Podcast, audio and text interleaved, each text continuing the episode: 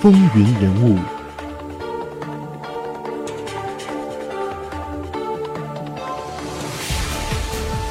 亲爱的听众朋友们，大家好，欢迎来到风云人物，我是华丽。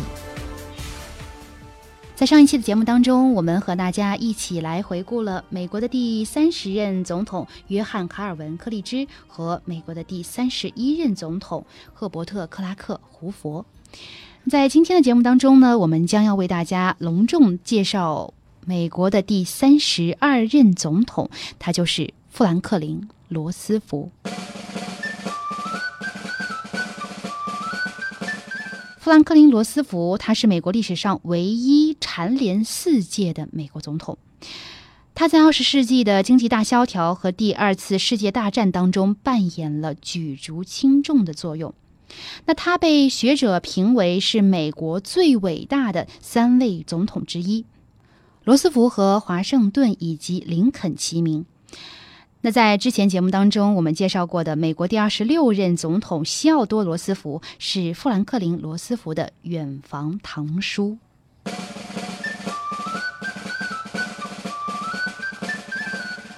富兰克林·罗斯福生于一八八二年一月三十号，那他出生地是纽约。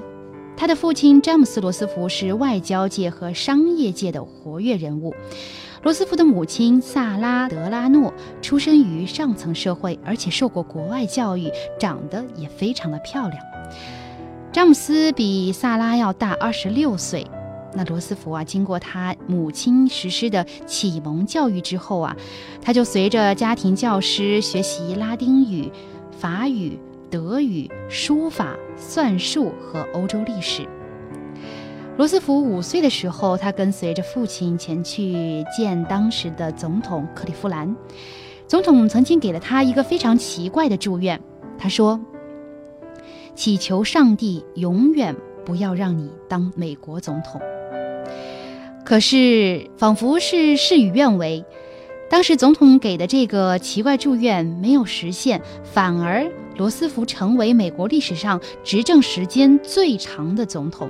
也是最有威望的总统之一。一八九六年，罗斯福被送入以培养政界人物为目标的格罗顿学校，开始适应新的环境。他读书很多，见识面也广，文质彬彬，但是又酷爱体育。他擅长打网球、打高尔夫球，爱好骑马和驾驶帆船。当时呢，格罗顿公学橄榄球盛行，他就主动加入了啦啦队。当管理员，他非常的善于辩论，是辩论学会的会员。在格罗顿公学，他的成绩优良，给人的印象呢是用讨好人的办法来加强自己的地位。那从格罗顿公学毕业以后呢，罗斯福曾经一度想要进入安娜波利斯海军学院，希望自己将来能够成为一名海军。但是年迈的父亲啊是坚决反对。一九零零年，罗斯福进入了哈佛大学攻读政治学、历史学和新闻学。那这一年，他七十二岁的父亲去世，留下十二万美元的存款。那么，他的母亲啊，从外祖父那块还继承了一百三十万美元的遗产。大学时代的罗斯福十分的热衷于社会活动，学习成绩呢，并不是特别突出。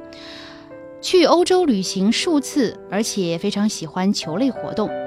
在哈佛，他担当了校刊《绯红报》助理。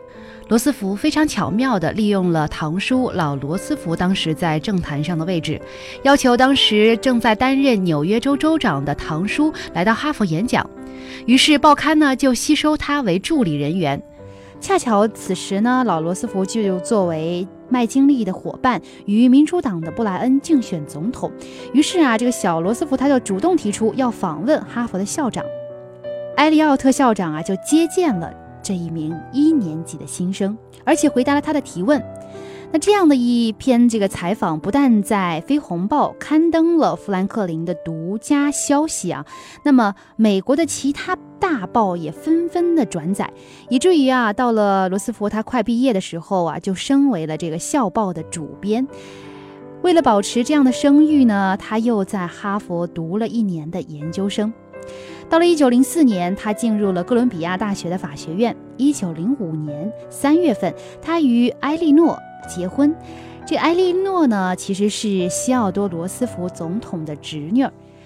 总统啊，就亲自的参加了他们的婚礼，使得婚礼变得非常的隆重。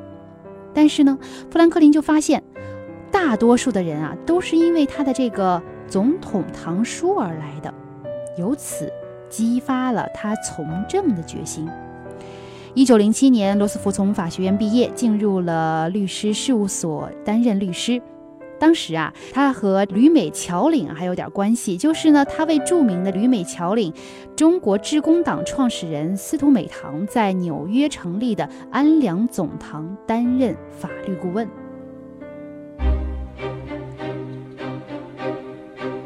我们再来看一看罗斯福他是如何涉足政界的。一九一零年，罗斯福以民主党人的身份开始涉足政界。当他把这个决定告诉身为共和党人的总统叔叔时，对方是怒骂说：“你这个卑鄙的小兔崽子，你这个叛徒！”真是把他这个堂叔给激怒了。但是呢，富兰克林·罗斯福啊，没有改变前进的方向。他当时啊，就坐着一辆红色的汽车，每天进行十多次的演说，最终是幸运的当选了纽约市的参议员。一九一三年，威尔逊总统任命他为海军助理部长。他在任七年，表现非常杰出。他主张建设强大而有作战能力的海军。罗斯福在海军中建立了贯穿其一生的影响。一九一九年，罗斯福作为威尔逊助手啊，是为威尔逊的计划奔走游说。那么结果导致一九二零年竞选副总统失败。虽然此次竞选失败，但是呢，他作为一名政治新星的光芒却是未曾削减。在这之后啊，罗斯福就出任马里兰信用与储蓄公司的副董事长，同时呢又重操律师业。此外啊，他还从事各种商业冒险活动。智慧、干练、胸怀宽广、身负众望，似乎。什么都不能够阻挡这个三十九岁的男子迈上政治巅峰的脚步，但是啊，无情的灾难就在这个时候降临了。一九二一年八月，罗斯福带全家在坎坡贝洛岛进行休假，在扑灭了一场山林之火之后呢，他是跳进了冰冷的海水当中啊，因此就患上了脊髓灰质炎症，高烧。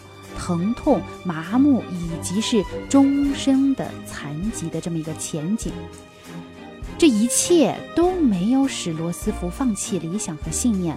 他一直坚持不懈地锻炼，企图恢复行走和站立的能力。那在康复的期间呢，罗斯福是大量的阅读书籍，其中就有不少的传记和历史著作，但是却几乎没有经济学或者是哲学的著作。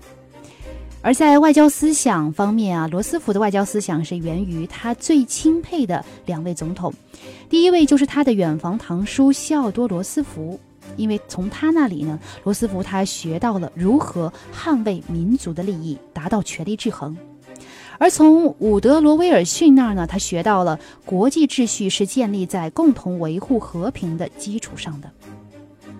一九二八年，在罗斯福夫人的理解与支持下，罗斯福重返政界，参加州长竞选而险胜，于一九二九年出任纽约州州长。那么他在一九三零年是再次当选为州长。纽约可以说是罗斯福培养、进行政治活动和管理国家事务的能力的实验场所。风云人物，精彩稍后继续。